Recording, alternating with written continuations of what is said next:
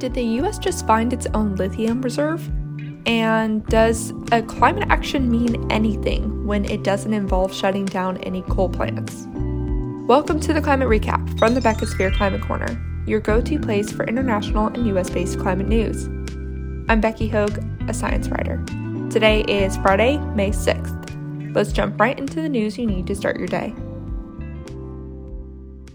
Let's start with a climate study.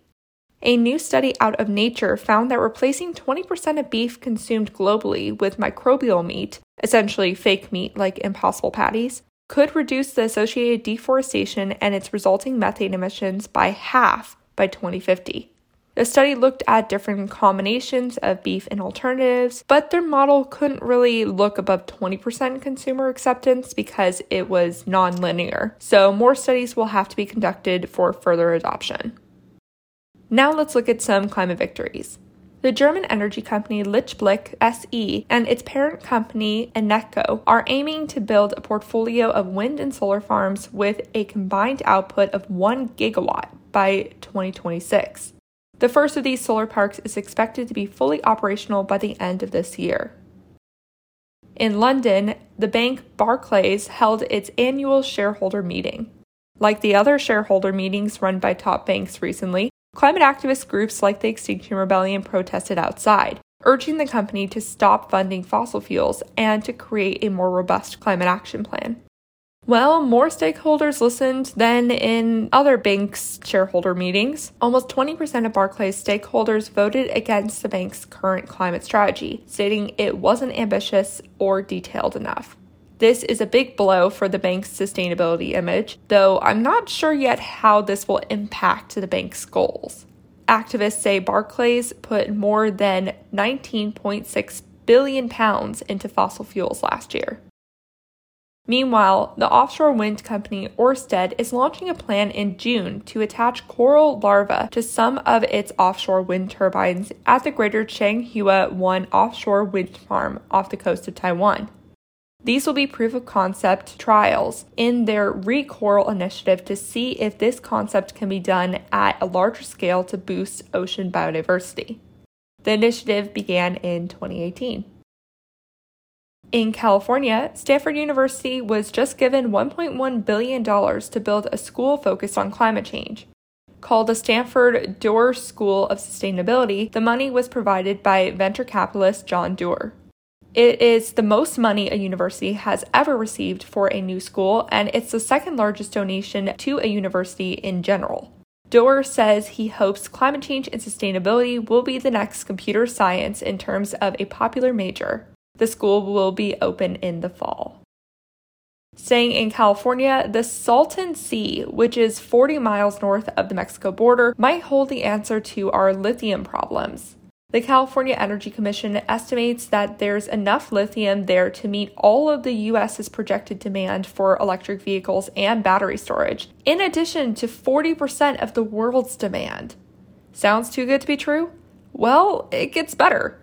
The three companies looking to develop on the site say they are developing chemical processes that will make extracting lithium way less invasive than current methods, using geothermal energy to spur an ion exchange process. The sea is already home to 11 operating geothermal plants, 10 of which are owned by Berkshire Hathaway's Renewable Energy Division, BHE Renewables.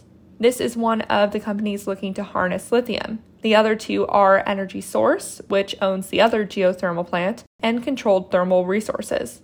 CTR plans to make a combined geothermal and lithium recovery plant, which is expected to be up and running by 2024. If this lithium extraction pairs with the growth of other aspects of the domestic electric battery creation process, California's goal of reaching 100% electric cars on the road by 2035 might actually happen domestically. This finding also could bring new economic opportunity to the area, which has a high unemployment rate. Overall, definitely something to be cautiously optimistic about, and I will keep you posted on how it goes. Now, on to some climate fails. Humanity is totally failing at curbing its low hanging emissions fruit, which is flaring. Flaring is when fossil fuel companies burn off excess natural gas produced as a byproduct of oil and gas operations rather than harnessing it for more power production. It's a waste in every aspect of the word. According to the World Bank, 144 billion cubic meters of gas was needlessly flared last year from fossil fuel operations, emitting the equivalent amount of gas that the 27 European Union states are importing from Russia right now. It generated about 400 million metric tons of CO2 equivalent, which is about equivalent to 86 million cars driving for a year. Meanwhile, China announced its central bank will increase its support for, quote, clean, efficient coal use. Well, that's a contradicting statement. The bank will increase its relending quota for the coal industry by another 100 billion yuan, or $15.1 billion. The bank was already providing 200 billion yuan to coal.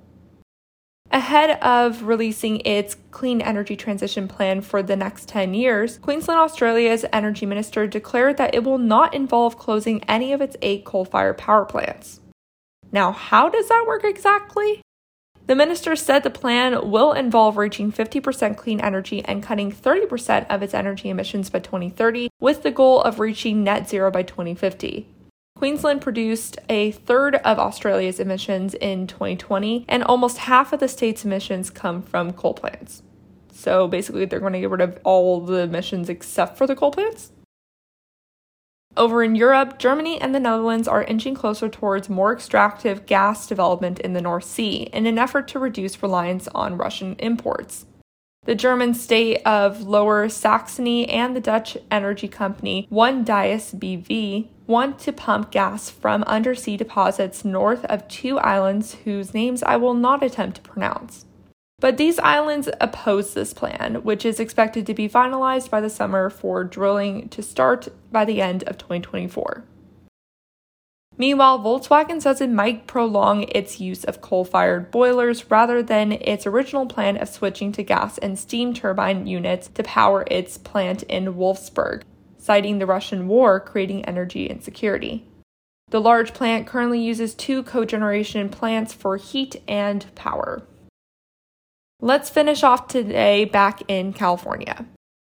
The California Air Resources Board, CARB, just passed a bill that would give them more control over pollution in San Joaquin Valley.